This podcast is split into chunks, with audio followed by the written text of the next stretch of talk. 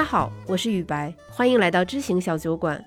我们关注投资，更关注怎样更好的生活。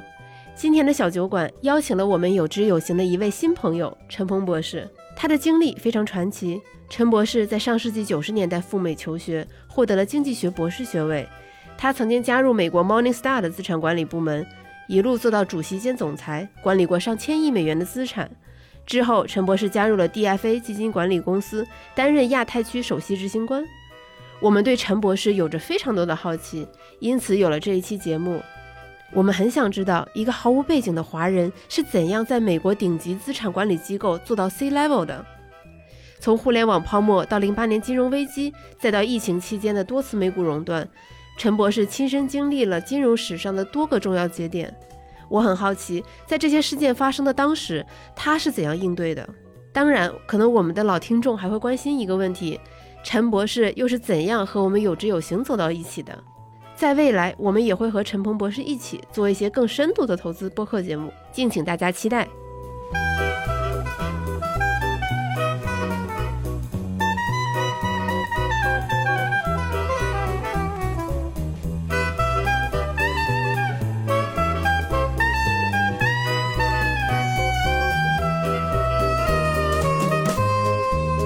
这一次就很高兴邀请到了陈鹏博士做客我们的知音小酒馆。为了欢迎陈鹏博士，我们一直在幕后的制片人小杨也特地自告奋勇过来当我们这一次的主持人。好，欢迎你们，欢迎陈博士，欢迎陈博士，感谢了。然后小杨这次不是自告奋勇说想要来跟您录一期播客嘛？我就问他说：“你对陈鹏博士有哪些好奇？”然后他说。他大脑中闪现的第一个片段是我们下个月有志有行就要搬新家了嘛，然后我们之前在公司群里大家就是争执，要不要在我们的墙上搞一个粉色的一个装饰画，然后当时群里整个公司群打得不可开交，同意用粉色和不同意粉色的就是各一半一半，然后这个时候陈鹏博士站出来说他。您您是分享了一个以前您的一个经历，个人的一个经历，对，说就是有一次你穿了一件粉色的衬衫上班，对，然后你的同事说粉色并没有伤害你的 manhood，对，只是一个女同事，嗯，她说鹏，you're very comfortable with your manhood，嗯，就是那意思，就是说，哎，你这个并并没有去很在意去这个是一个女性的颜色还是怎么样的，对对对，呃，我退一步讲啊，就是说。其实你在穿着或者各个方面，就是说，实际上是深深一点层次是展示你。从我的角度来讲，就是说，哎，你是什么样的一个人，嗯，然后要怎么样跟人家接触。那对我来讲，那这个颜色如果要是对我不太熟悉的一个群体，能够对他们觉得，哎，有一个 connection 连接上了，哎，我觉得这个就挺好的，因为可能我以前跟这个女同事可能不会。有太多的这个各方面的交流，这一下我就感觉关系拉近了很多。结果是为了女同事穿的。不不不不不是不是那个意思，你懂我的意思，就是说我就就就是呃呃就是对能够然后能够拉近跟人的距离，我觉得这个就很很很好。对，就是就给我印象很深，因为即便说我们公司有很多很年轻。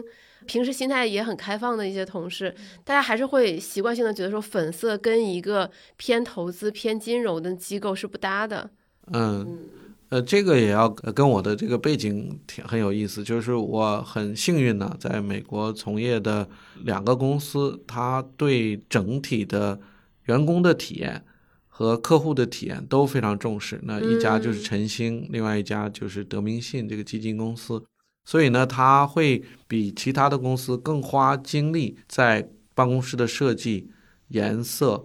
以及灯光以及公司里摆放的一些东西的一些想法，而且他会找就是很专业的人，而不是只靠学金融的或者是搞投资的这些老板来决定。所以我在那里的经验呢，就告诉我说的，就是不能用呃一个简单的从我们是学理工的也好，学投资的也好来去。考虑一些问题，要引进一些专业的人士去看这些东西，所以，所以我觉得当时这个粉色的哎挺好的，我觉得哎挺有新意的。这样呢，就是我觉得会比这个传统的一些蓝色啊或者什么会更好。对，就是我们平时会听到说我们要注重提供优质的客户体验，这种话我们听过很多，但是提升员工体验、注重员工体验，这个我感觉很少听到别人有提过。其实一个很简单的道理，就是你员工的体验如果不好的话，他不可能带着很好的心情、很好的服务去服务的客户。所以说这一点呢，在呃很多呃至少我经历的美国公司里还是非常强调的。呃，他也非常强调呃工作和生活的平衡，尽量帮把员员工的这一些照顾好，比如说这个员工的医疗保险、员工的等等等等吧。嗯，这些就是从他的体验上着手。再给大家举一个例子，就是我上一个公司这是美国一个比较大的一个基金公司。他当时的总部呢是在洛杉矶，嗯，那洛杉矶呢就是是我们因为是八几年创办的公司，八一年创办的公司，所以说这个老员工跟着公司成长。那个时候八几年、九几年，洛杉矶的房价还没有那么高，所以说呢，就老员工住的就比较舒服，嗯啊，那后来呢，就是这个洛杉矶的房价就有点像咱们这个北上广深一样，连年创新高。那这个新员工呢进来就很难。买得起好房子，然后上班又离得不是特别远，要不然你就得可能要开一个半小时的车单程，啊，那这个体验就很不好。那在二零零八年的时候，公司就做了一个决定，越来越多的员工体验不好，那我们要想办法怎么去解决这个问题。那公司呢，那个时候就选了第二个总部的地址，这就选在了德州的奥斯汀。哦，那奥斯汀那个时候呢，还是一个新兴城市。房子也很便宜，那三十几四十万美金就能买一个大房子，然后可能开车十分钟、十五分钟就能到办公室了。那给大家的条件就是你只要搬，这个工资、奖金什么都不减。虽然说奥斯汀的生活费低，一般来讲这个薪酬会稍微低一点，嗯，但都没有减。呃，到去年我离开的时候，洛杉矶还大概只有一百多个，在奥斯汀大概现在有七百多人。所以，我我举这个例子呢，讲的话比较长，就是说，当时我也问了我们公司的创始人和这个董事长的大卫布斯，我就说，然后他就说他的考虑就是说，我们公司里大部分或至少是平均的一个员工，不是高管，能够有一个比较好的生活，就是买得起房，这个上下班不是太太麻烦，然后呢，小孩子上学，这个医疗都没问题。他是从这个角度考虑，他在选址的时候，那在奥斯汀，我们公司就等于是在投资界，在奥斯汀是最好的公司，嗯，那吸引的人才各方面也都很不错，大家也都就生活很满意。对这个，在中国公司，呃，我个人的观察是考虑的少一些，但是我觉得就很快就会考虑到这个事情，因为这个是内在的一个。规律吧，这个员工体验不好，他客户体验不会好到哪里去。呃，因为因为最近我们编辑部在钻研，就是各个名人的他的那个日程表，然后我发现大家都很强调说，比如说早上的习惯，嗯，比如说你起来之后，比如说有些人就会先，比如先跑步一个小时，嗯有些人比如说先写作一个小时，嗯都会很注重这种 morning routine。您您有这类似的吗？嗯，我除了就是可能比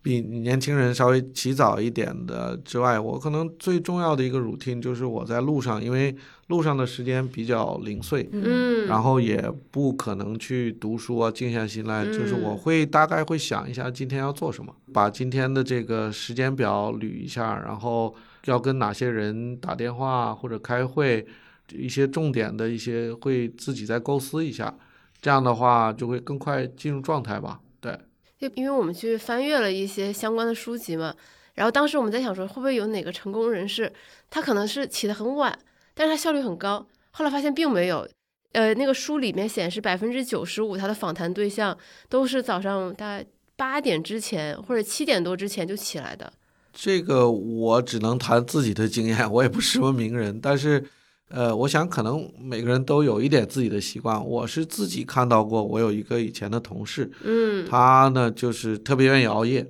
嗯，然后熬夜的时候效率也很高。但是他呢，可能来来上班的时候，可能就十一点、十二点了，来吃午饭了。像我一般就是愿意早晨，呃，起得早一点，嗯，因为你就是不管是在路上还是在办公室里，你都会有一段时间是没有人打扰你的。对。对，那还有一段时间，我也是有有习惯，就是稍微下班晚一点，特别是在国外的时候，大家基本上都是五点到六点之间就离开办公室了。嗯我会在办公室里把今天该处理的东西花半个小时就处理掉，然后再离开你。你这样会不会给别人一种中国人真的很卷的感觉？嗯呃，你说你你你来的比别人早，走的比别人晚。也不会吧？这个每个人的习习惯不一样习惯不一样，对，因为我自己的稍微有点拖延症，啊所以对对对对不会吧？不会吧？是的，是的，是的。所以说，你如果要是不逼着自己去，就是把这些事情做了以后，你就会越拖越多。对我来讲，对，但但这种习惯是随着就是您您在职场中的就是经历逐渐养成的，还是说您可能以前就是这种特别不愿意浪费时间的人？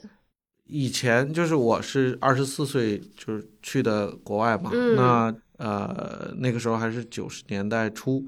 那到了国外那个时候呢，就是呃用一句简单话，就是一切都归零了。就是以前我我在国内的很多经验啊各方面都完全不适用了，就是各方面对自己要求就更严了。嗯也嗯，就是因为你在那边要要第一个要生存嘛，对。习惯可能就是那个时候养成的。对，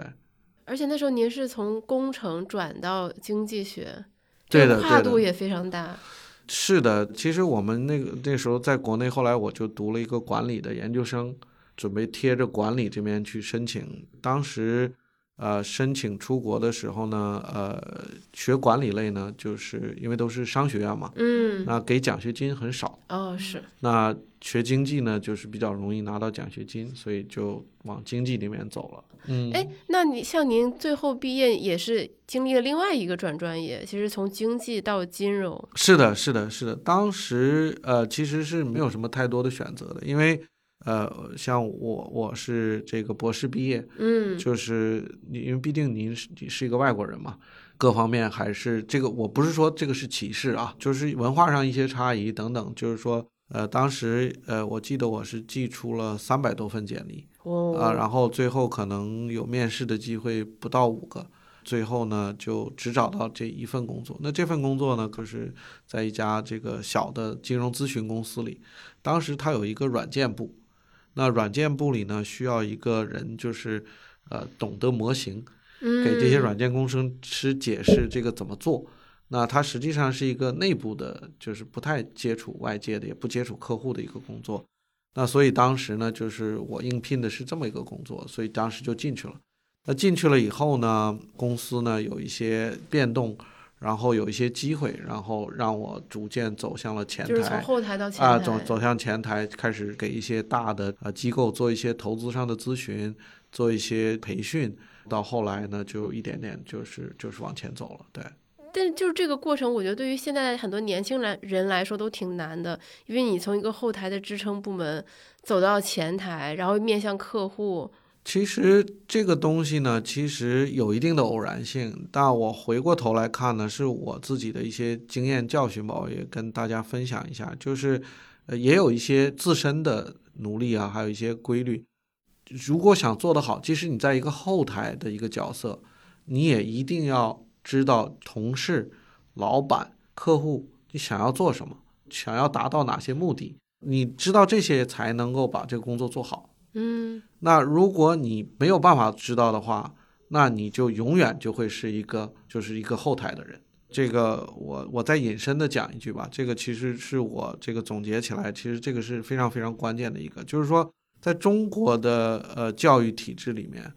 很多情况下他在培养一个人去怎么样去做一件事，比如说我要呃生产一个手机，嗯啊，怎么样去做这个事？那在国外的教育当中呢，他会教你去更多的去思考，就是客户是想要什么。对对，中国的教育，尤其是我那一代，他会教你是 how to do it，比如说怎么样去解这个数学题，嗯他是教你怎么样去做。嗯，那在国外呢，会教你更多的是 what 和 why，就是说你要去做什么，那为什么要这样去做？对，就对方为什么需要这啊，个为什么需要这个？我再给呃举一个例子，就是说，像我以前做了十五年的咨询，嗯那跟形形色色、各种各样的客户打交道。那有的客户他的要求就是，比如说小数点后五位；那有的客户他只要知道一个，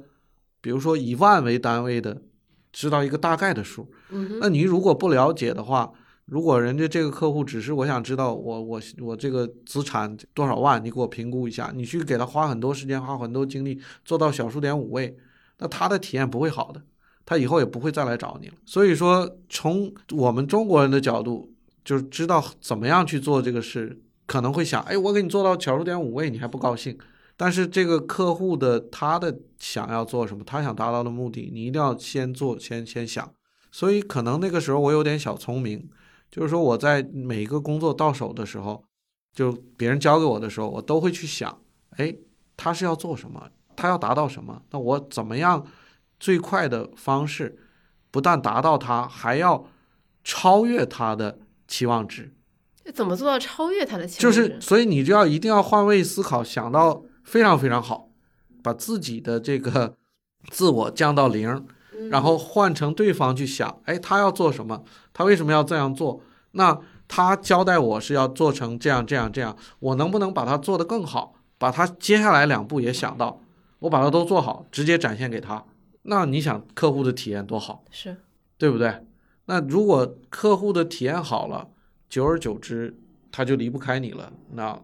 你就自然就会发光，自然就会有机会就给你敞开了。那是不是就比如举例，比如说客户要的是小数点后五位，那可能您会想一想说他为什么一定要小数点后五位？那他是不是一个对细节，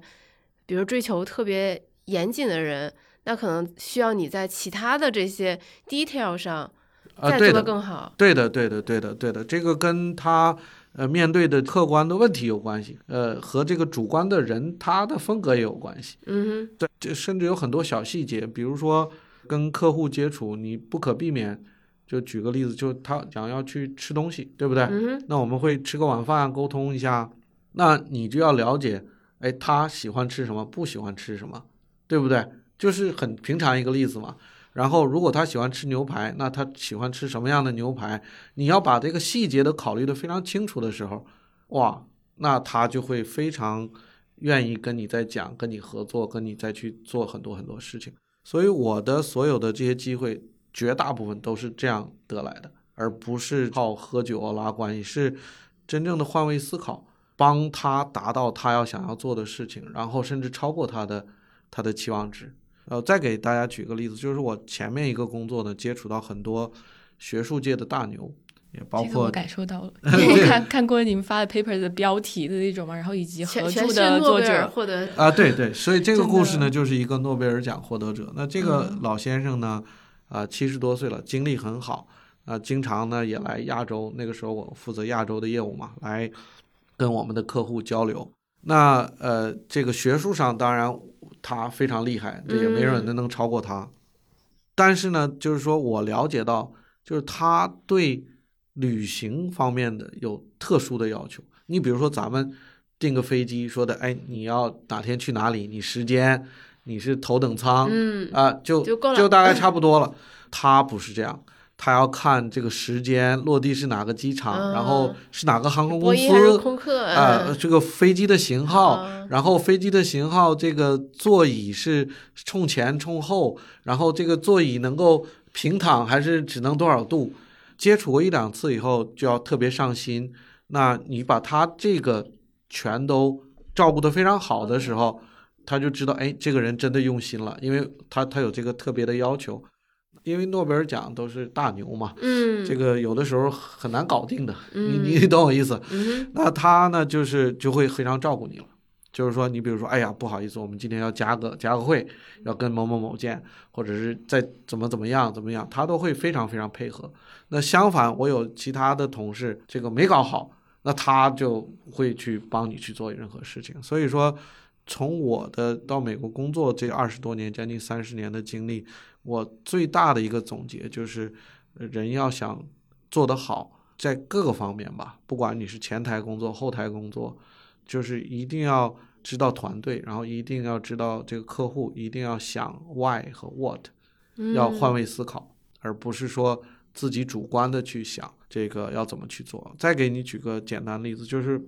有另外一个同事跟我一起进公司，那我是嗯中国人，又是一个相对平均的美国一个大学毕业的博士，那另外一个呢是美国人，他是美国西北大学的金融博士，那是很很厉害的。然后他能力也特别强啊，又会说又会写写写这个程序也写得很快。我们俩一个办公室，当时呢，我们的工作，当时我跟跟大家讲了，就是我是实际上偏后台，是实际上支持一些这个程序员，支持一些咨询师，帮他们去做一些这个相对难处理的一些东西。嗯那我俩的工作是类似的。那我这个同事呢，就是相对可能就是傲慢一点，还是怎么样？所以每次有人来问他的时候，我现在还能记得非常清楚，他就在书架里拿一本大书，就扔给那个人说的：“你自己回去看吧，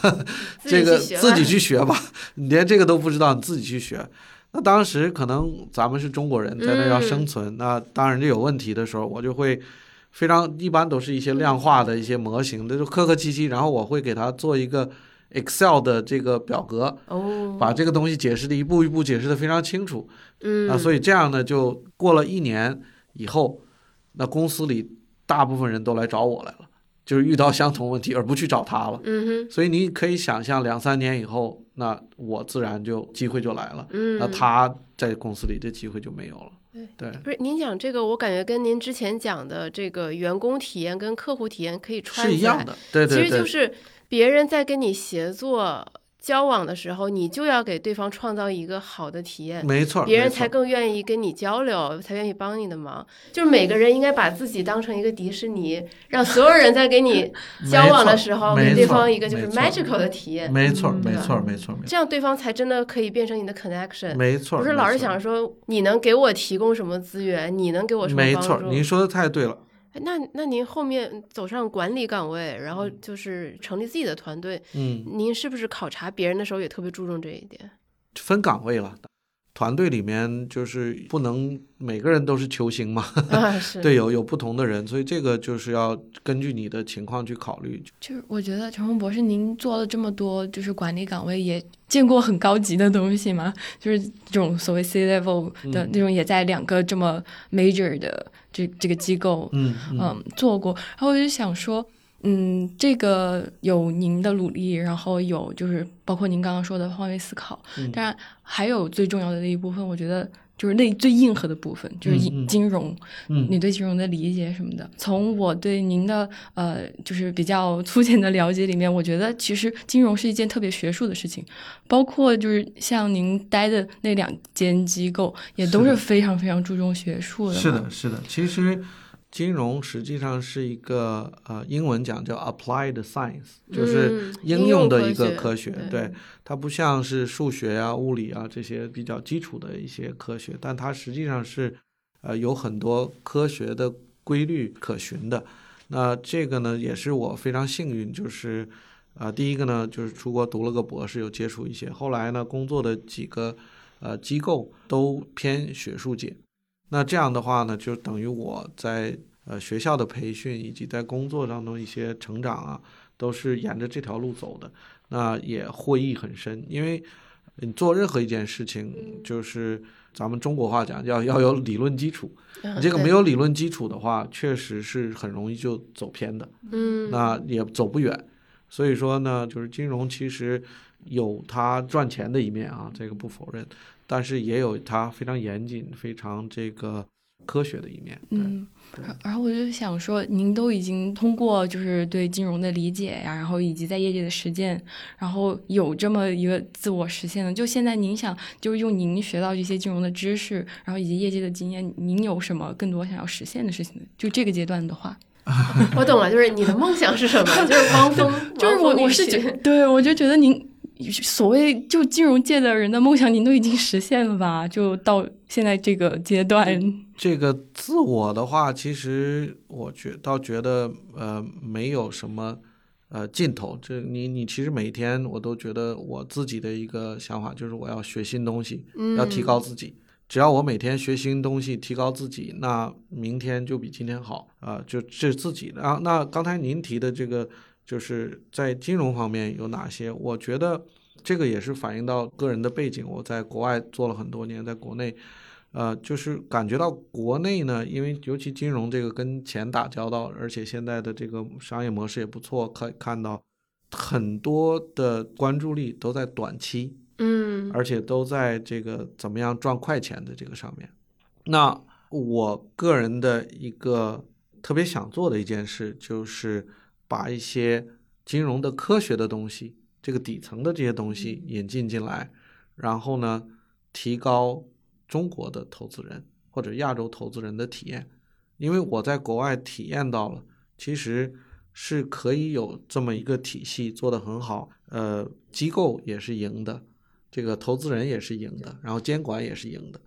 那呃，我觉得在中国也是可行的。所以说呢，这也是为什么我呢经常来有知有行。我们三个现在坐在这里啊，对，想去贡献一份力，因为国外的在某些方面确实走的比较前，但是怎么落地？还是要靠像有知有行这样的机构往前大力推动，所以我觉得这个是呃很有意义的一件事，因为我看到了一个模型呢，就是监管也赢，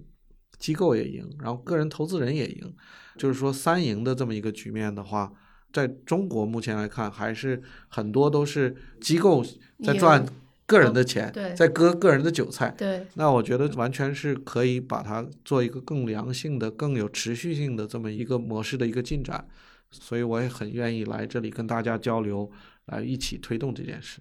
呃，因为很多媒体喜欢把比如说中国市场的某一阶段的表现跟美国市场的历史上的一些阶段对标，嗯，那在您看来说，中国我们现在是在走美国过去的就是这个路吗？呃，这个路径有可借鉴性和可重复性吗？对，大的方面上是呃，确实是在走一些呃，就是从从大，当然每一步不一样哈，嗯，但从大的确实是在在走，但是中国走的非常快啊，就是说美国可能走了，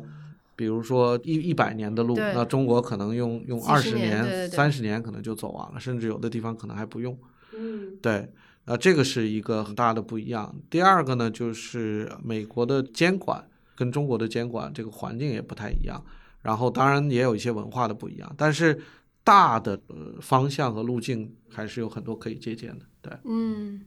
因为我会觉得说，之前我们就是太爱对标美国市场了，然后又又觉得它那个叙事很漂亮。是的，是的，对吧？就是股票是长期来看收益率最高的资产，然后平均的年化就是。整体来看是去掉通胀的时候是六百分之六以上，对。然后当时陈默博士给我们提醒说，其实这个数据并不是很完整的，就是一九二六年之前的数据不完整，对的。以及其实我们忽略了看这个世界上其他市场的表现，对的。比如说英国，比如说阿根廷。是的，是的，是的。所以这个就是我就在概括那一点，就是中国呢有很多呢都是没有静下心来去真正去做这个研究。去把这个事情吃透到底是怎么回事，而很多简简单单的去拿到一个等等等等，然后没有分析背后的一些原因，他为什么这么说，或者为什么这么写？那相对在国外呢，就是这个环境会稍微好一点，会让你能够有机会静下心来去做去做这件事情。对我希望就是国内呢呢也能够慢慢的把这个时间的期限拉长一点，把一些事情真正做到位。嗯。我我觉得这个事情背后反映的其实是，其实人类都喜欢简洁漂亮的叙事。对的，对的，对，大家都喜欢，因为这样的故事更吸引人，更有传播力。另外就是，我觉得很多投资者其实特别希望说，中国市场可能能像现在的美国市场一样，就大家就是只盯着那唯一的一个。市场来进行对标，而忽视了这个世界其他国家、其他市场是的，他们的兴起、他们的灭亡、他们经历了什么？是的，是的。当时您还举了什么？比如说像内战啊，还有是战争啊，对对，德国啊，对对对对。但是但是，其实你看，我们平时常见的财经媒体也好，自媒体也好，很少有涉猎到这些国家的市场。是的，是的，就是说，当你把时间缩短了，叫短期要出效益的时候。要出东西的时候，嗯，你不可避免的就会做的没有那么全，没那么严严谨了。嗯，那这个刚才咱们也讲到了，金融投资也好，其实是有有科学在里面的。对，这个做科学呢，要要非常严谨。嗯，那给大家举一个例子，就是在我们这个呃公司里面呢，有几个这个很有名的教授，也包括得诺贝尔奖的。那我也很幸运，有的时候跟他们会一起写写一些东西啊，啊，当然是偏简单一些东西。就是他们那个严谨治学的态度啊，就是说他们已经是哈佛、耶鲁、什么斯坦福的教授，而且也是诺贝尔奖。他们对每个字文章上的每个字的要求，嗯，标点符号的要求，呃，对标点符号的要求，这这个一篇文章要推敲可能上百次，这个不是说发表文章的要求，是他自己的要求，所以这个态度，我觉得真的是呃，我学到了。嗯，我我再把时间往回倒一点儿，就是还是回到，呃，回到陈博士您的那个职业生涯，过去二十几年，就是整个美国资本市场的发展，其实您都是见证了嘛。呃，是的，参参与吧，参与还 是一个小兵参与了啊哎。呦，太客气了。然后我我一直很好奇的是，就是那几个重大的时间节历史节点，您当时都是在做什么，以及是的，是的。对您有什么样的冲击？就比如说两千年互联网泡沫破灭，您那时候是在第一份第一家公司，第一家公司，在工作也就两年多吧。呃，对我九七年开始工作，然后其实九八年、九九年就开始泡沫了，然后到两千年泡沫，第一次互联网的这个泡沫，呃，其实从金融的科学方面讲，实际上是科学战胜了不科学。嗯那当时所谓的新经济啊，等等啊，这个实际是当时是估值太高的。对，那当时呢，就是科学这一端的判断是对的，嗯，但是呢，呃，花了很长时间才在市场上验证出来。就是说，你看当时互联网开始兴起，大概是最最一开始是九十年代初，对，一开始有这个有 email，嗯，然后有这个 browser，就是这嗯个浏览器，对，然后一点一点一点到九九年、二零零零年达到高峰，所以很长时间。所以坚持科学的这些人呢，其实蛮痛苦的。啊是，当时这个就开玩笑嘛，说的这个你还不如这个啊，嗯，就买个雅虎就好了嘛，嗯大家都都可以买雅虎，不用去分析这些事情。后来的这个泡沫破裂以后呢，实际上是遵循科学的这这套途径去投资的人呢，实际上是没有受到损害。那我当时刚才讲了，很幸运，就是我入职的时候就进入了一个这个比较讲很科学学的的这么一个公司，所以呢，呃，这个呢有两个好处，一个呢就是这个泡沫裂了的时候，我们的业务接不过来，啊，还有一个呢，对我个人是一个很有利的一个助力。就当时刚进公司的时候呢，但互联网真的是一夜暴富啊，那个时候，嗯所以大家年轻人的心都很浮浮躁。刚进去的时候，我记得我们那那一批可能有十几个人进了公司呢。九七年、九八年就开始这个互联网，大家暴涨，嗯然后都要去拿期权住上市，嗯，结果就留不住人。到了两年以后，到一九九九年的时候，只有我一个人留在公司。啊，就你一个人，对，其他人都去旧金山去加入这个加入那个了。当你时怎么不去？我也想走，对，你想走？对我也也想走。一看人家去旧金山，那这个风光啊！但是当时呢，咱们是外国人，这很实际的一个原因。当时是他拿绿卡，哦，没拿到绿卡就 就没敢走走，嗯那就因祸得福，然后反而是互联网泡沫以后呢，嗯公司起来了，然后呢，我个人呢也跟着公司也也走，也就越走越好了。其实反过头来讲呢，这个经历呢，虽然也有些偶然性，但是我总结的一些经验就是说，一个要放长远看，然后要有、嗯要有要有理论基础支持你做的一些事情，公司也好，个人也好。另外一个呢，就是个人呢一定要找到一个适合自己的一个地方。那反过头来讲，就是这个土壤适不适合适合你生长？因为大家都年轻嘛，而且是这个小土壤适不适合，不是这个整个大环境。因为现在有很多人问我说：“哎呀，美国还能不能去啊？怎么怎么地？”我说：“其实那是大环境，你要看你去的那个地方，大家是不是保护你，让你这个成长。”嗯当时我去那个公司的环境就特别适合我，因为它是一个学术界气氛很浓的。那这个东西客观的因素，嗯那这个东西中国人努力就好了，对，把我们就是一些文化上的一些不足可能给弱化了。那相反，你如果要是进入一个其他的公司，那可能我的弱点就暴露出来了。其实，在做任何事情，我们想做的时候，都是要发挥自己的长处嘛。所以说我就是阴差阳错走到了一个这个对我特别好的这么一个环境当中，能够让我发挥长处。然后我再加一点，就是对很多年轻朋友来讲，就是最关键，我觉得是小环境。什么样的小环境对你最好呢？就是你能够让你发挥长度，让你成长，然后你犯错的时候呢，能够呢帮你拉你一把，不会淹死。那这样的话，你有这个环境的话，你就可以去尝试一些新的东西，往前去突破。那慢慢你就能力就好了。那所以这样的老板，这样的环境是最好的环境，对我来讲。所以其实互联网泡沫破裂带给你的，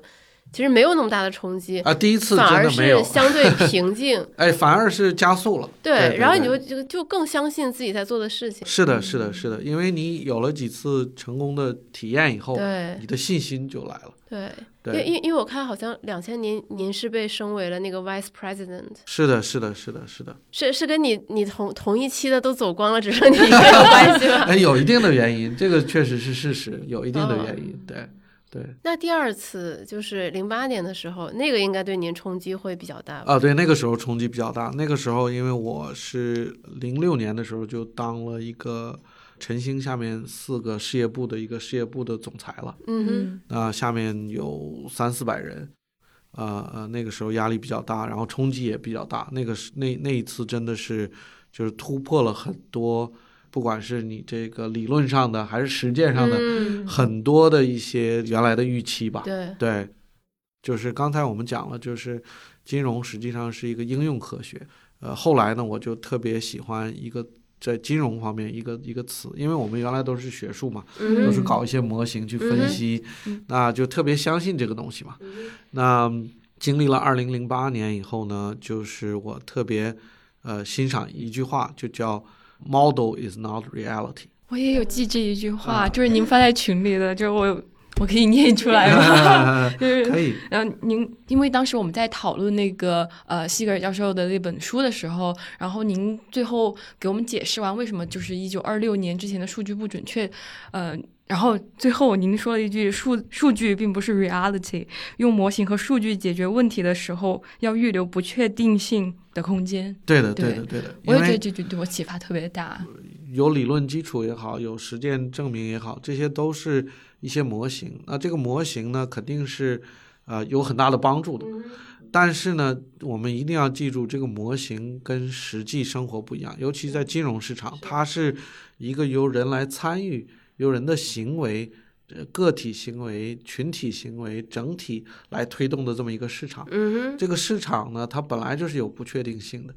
那你一定要对实际、对这个市场的实际要有足够的尊敬度。嗯，那如果你只是像我们那时候的公司说，只是从学术这里来做的话，如果做到了极致，你肯定会失败，因为这个模型永远都不是是实际，所以你一定要预留一些空间。这个也是咱们有知有行讲这个安全边际。嗯啊，这是同样的道理。对，要对市场、对实际要有足够的这个尊敬、敬畏心敬畏心。对，对是，其实其实零八年金融危机它只是一个概括性的描述嘛，它其实是一个持续了挺长时间的，呃，是的，还还蛮痛苦的。就是一开始的时候呢，它只是在这个呃，就是房贷这块儿对发生了。啊、这个是大概零八年年初，就是春天的时候。对。您最开始意识到这个没有事情不妙，那个真真的没有，因为我们当时做的呢也是主流的股票、债券。那虽然说这个房贷是有，但是一开始还真没有意识到，就是问题还真的这么严这么重严重。对，嗯后来呢，到了这个夏天的时候就开始加速了，而且速度特别快。最高峰的时候其实就是九十月份雷曼兄弟嗯倒台的时候，嗯，就是不知所措了。那个时候，就因为它已经突破了很多的边际。是，就是还还好，那个时候我们的公司呢，就是坚持了一些底线的东西，就是没有在最黑暗的时候把你相信的一些东西把它扔掉。那你有很多公司呢，在在最黑暗的时候，他就说：“哎，这个不行了，我要把这个所有东西都放到现金里，放到这个黄金里面。”我们没有做，我们还是坚持投了一些我们觉得靠谱的一些公司啊、基金啊等等。到十一月是这个时候，我记得挺清楚，是股市最低的时候，嗯十一月中中上旬，然后从十一月中上旬开始，政府也出台政策啊等等，就开始这个强力反弹了。嗯哼，当时的那段时间确实是很惊心动魄，不光是投资，因为那个时候是负责公司的业务嘛，嗯哼，那当时要考虑就是，哎，可能公司，因为我们那个时候也是做投资的嘛，那公司可能这个市场掉了这么多，这个公司的这个收入马上就减去了。如果还是这样的话，那我们公司就可能存活都有问题了。嗯那当时内部也考虑了，是不是要这个减员、减薪？那时候我在晨星，那个老板我记得非常清楚，啊、这个 Joe 他就说，这个现在问题太严重了，我们要大家一起共度难关，嗯那就所有的人都奖金减掉。那但是我们呢不解雇任何人，嗯就大家一起共度难关。我觉得这个老板还是很有同理心吧，同情心，对，就是团队的凝聚力各方面都通过这个危机还还都大家一起共度过共度过难关，其实这种感情应该会更深。对的对的，所以当时那段还是真的是很很惊险。就是那雷曼那个申请破产也算是最冲击当时金融人的一件事。是的，是的，就是让大家充分的认识到啊，到底问题有多大严重，然后才促使政府下决心出手就是去救市等等这些。对对对对。就是之前我们也有交流过，就是大家看的金融类电影嘛，像大空嗯头啊之类的，会唤起您对当时的那些比较痛苦的回忆吗？会的，会的，会的，会的，就甚至影片里的一些一些人和事啊，都嗯都有接触过。所以说这个，嗯，那我有好多好朋友，他们就是做这种这种比较激进的嗯，啊，然后这个衍生品啊、杠杆啊什么，当时就有好多就比较惨。就电影里面我印象很深刻的就是就大大空头的里面嘛，就是几次跌的不行的时候，就有客户打电话来就非常生气，就说我要撤资啊什么的。的，是的，我在想说，嗯，在您当时在晨星的时候，那那当时都主要是我知道晨星主要是机构客户嘛，对对。那他们有什么反应？呃，当时有一些客户，就像我说的，他后来没有坚持住，嗯就是说我就要放到现金里面。嗯那大部分的客户呢，因为是跟我们都是长期客户，而且我们最大的业务有两块，一块是保险，嗯一块是养老金。那这两个都是长期客户，他们都是看二十年以上的。那保险呢，又相对他投的比较保守一点。对，养老金呢，当时有一些法规，像有一些这些衍生品啊，这个这个房贷啊，有一些他还不能投。嗯，所以说，对我们来讲，我们算是很幸运，就是影呃影响力比较小。受影响的最大的就是有些客户呢没有坚持住，嗯，在非常黑暗的时候呢，这个有了损失，然后又把钱都转到了现现金市场。啊那当这个市场反弹的时候，回来的时候，呃，他就完全没有抓住嘛。那这个其实也对我们是一个是一个教训吧。那后来我们就总结到，就是说一定要更关注，让客户有更多的精力去关注到可能的风险，嗯，而且是要超出边际的一些风险。就是说，我们不知道什么时候，也不知道这风险，但是我要给他打好预防针，嗯，这样当他来的时候呢，他能够知道要去怎么去做。那后来我们就也是总结了一句话，就是叫 “The best investment strategy is the one you can stick with during difficult times”。就是说，你再好的策略，如果来了一个小风浪，你马上就改了，那这个就就完全不行。所以我们就非常重视这个策略呢，你能够坚持住。对，那一部分呢是给客户打预防针，另外一部分呢就是要沟通，充分沟通。嗯，我们这个是在做什么？有哪些这个风浪？然后呢，你到到底能不能承受得住？如果你承受不住，那这个可能就不是不是好的。对，因为你承受不住，你到时候在风浪中去改，大概率你会是改错的。对，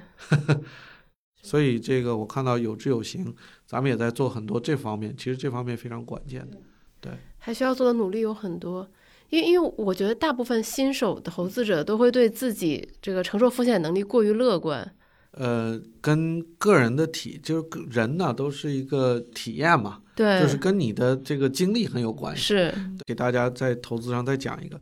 我九七年刚进公司呢，就就做了一个项目，是给一个这个西岸的一个很大的一个信托公司做做咨询。那当时我还是新人，那当时这个信托公司呢也是很有名。然后呢，我们公司也很重视，找了当时呃，现在看来在那个桌子那那那个屋里可能有十个人，呃，就有三个诺贝尔奖，包括这个马克维茨，嗯，啊，还有呃，Thaler，就是就那个理查德·塞勒，啊，就 Richard Thaler，然后还有他的这个好同事叫 Kahneman，Kahneman 是哦就是卡尼曼。呃卡尼曼他是呃零二年得的诺贝尔奖，这个 Saylor 是一六年，全都是中国书店畅销榜上的对。马马克维茨是九零年得的。那当时就是聊，就是在讲这个风险的时候，然后就当时就是因为那时候九七年嘛，股美国股市从七几年八几年就特别好嘛，嗯，然后就说，哎呀，你们还要看这个大萧条的那些数据吗？那些根根本不不存在了，已经这个没嗯。没没有那个事儿了，啊、这个就看我们这样对。然后我就记得很清楚，这个这个老先生就是马克维茨啊，专门就是说了，说就就这一点说的不能这样看，市场啊还是这个有这个规律的，这个数据啊只要是准确的，我们还是要尊重历史，把它看看加进来。呃，结果就是没过多久，这不就就泡沫了就泡沫了嘛。对，所以说这个记得非常清楚，老先生那个时候九七年嘛，大家都开始用电脑了，用 email 了，嗯他还是这种很 old fashion，他是用打字机哦，打了一封信给我们这个公司的总裁，嗯因为是我们公司邀请他去的嘛，打了两页纸，然后就把这个嗯为什么要这样，然后论证了一下，然后写的这个很严谨的。呃，这个很正式的，然后这个信我现在还留着，哪天有机会我把它裱起来。我觉得你这个职场经历真的是很传奇。非常幸运，非常幸运，就是呃，到了一个比较适合自己的环境，嗯，然后又有贵人帮助，上面的老板，呃，能够让你去试错，嗯，然后呢又帮你兜着底儿，这个就是非常好的一个环境，那你就慢慢就试起来了。嗯，对，所以说，呃，我的几个老板都是都是这种风格的，所以我非常非常感激。所以我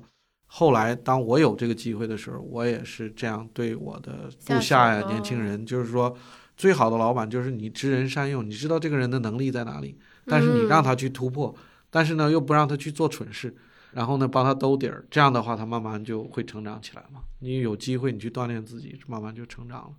哎，那你现在还有和比如说你以前在哈工大的那些同学们有联系吗？有啊，有啊，非常多。大家现在人生轨迹是不是已经相差非常多了？因为你看，已经过了有小三十年了。对的，就是因为我们那个学校是工科学校，而且嗯就是基本上都是男生，就我们班三十三十一个还是三十二个同学，只有两个女生，所以都是嗯男生。出国的呃，就是只有我一个，我们那个小班里面，因为当时航空大是属于航空航天系统的，嗯那现在也是，，OK，所以就留在了航空航天系统，就是各个行业也都不错。这个有的时候见面还不能问太多，呃，对，涉密也也不知道他在做什么。这个当当然也，我们那一批人还算是吃到了中国的红利，呃、因对，高为都是速发展。对对，大学生，嗯然后很多呢，他们也都读了研究生。嗯那在国内的做，就是相对来讲，就单纯从呃职业生涯来讲，做的也都非常精彩。也有的是，比如说央企的副总经理，这才五十来岁，就就嗯一一级央企啊。那有的呢是有一两家自己的上市公司，就是机会，就是我们真的是吃就七零后吧，吃到了中国的这个红利。对，你有没有想过说，其实如果当年您要是没出国，其实现在也能过得非常精彩的。这个 真的很难讲。就是我觉得对我来讲，当时在国内呢，就是有点懒。呃，第一个就是自己也是城市长大的孩子，然后呃家里算是中产吧，呃又读了一个相对还不错的大大学啊，对，嗯然后毕业当时也没有想去哪里，就就当时就想留在家乡，感觉就没有那么大的动力吧，你懂我意思吗？呃，我觉得对我变化最大的就是出国，出国以后让我真的眼界大开。另外一个呢，就是 不努力真的不行，因为不努力是真的会死。从零就真的会死。我觉得那个对我改变很大，所以很难讲我当时留在国内会怎么样，这个真的不知道。这个在国外真的是把我的这个斗志啊，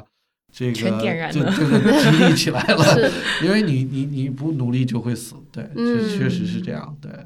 像您刚刚说，只是想留在哈尔滨嘛，但后来怎么又出国了？是我知道那个时候是特别红嘛，就是比如说出国比较有志向的人，是的，是的。当时其实我还真没有特别想出国，这个也有很多偶偶然因素吧。嗯就是我呢自己的英文比较好，嗯那我的那个同班同学有一个同学呢，他呢就特别想出国，然后他还在考托呀、考 G 呀，这些，然后他就拉着我，考 呃，他就拉着我，然后我们就一起弄。然后呢，呃，这里我还要感谢一下我父亲，就是说虽然他是一个警察，就是就是说，其实呃非常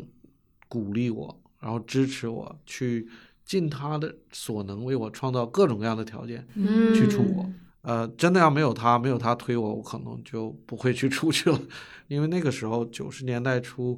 中国和美国的差距还是很大的，就是嗯不光是这个经济上啊、文化上、生活上，可就是说，呃，美国当时确确实领先非常非常多。是那这个有一个机会能出去，确确实是提高很多。嗯，所以像两年前您您回来就会发现说两边其实现在都发展挺快的，中国发展是对尤其快，中国太呃，美国可能一百年、几百年走过的路，中国几几十年甚至几年，有的时候就就完全赶上超越了。另外一个呢，就是从商业的角度来讲，中国的这个市场真的是没有办法比的这个体量。嗯对，有很多事情在很多国家是做不起来的，对，在中国是绝对有机会的，就是这个细分的东西，因为你市场越大，你可以在细分，呃，细分很小的，你也有足够的客户来支撑。嗯对，在有些国家就没有办法了。然后个人投资者投资，这就这这已经不是一个细分的市场了，是每一个人都有的需求。是的，是的，这个呢，就呃引用一个巴菲特，就是一个长的一个山坡，嗯哼，然后滚雪球嘛。对，其实我觉得中中国财富管理以及这个资产管理，确实是一个非常长的一个山坡嗯哼，啊，然后找一个细分的地方用心做，慢慢把雪球滚起来。我这边问题差不多啦，小杨。最后可能补充一点吧，因为陈鹏博士在飞书上的签名，其实我每次看到我就会在那里 偷偷的笑 就是嗯，是 working with enjoyable people 吧，是吧？是的，是的。就是经历到不同的团队、不同的合作，那我总结到一条，就是我个人的体验啊，就是到这个年纪，我也追求一下我自己的体验。如果你要是不是跟一些志同道合的，那你很 enjoy 的一些人一起做的话，很累，非常非常累。自我自己觉得我自己醒悟是稍微晚的，就是说志同道合又很 enjoy 的一些人来做的话，取长补短，这个会事半功功倍做得非常好。这两年的经验真的是验证了，真的是事半功倍。所以昨天晚上我又花了半个小时，把我的这个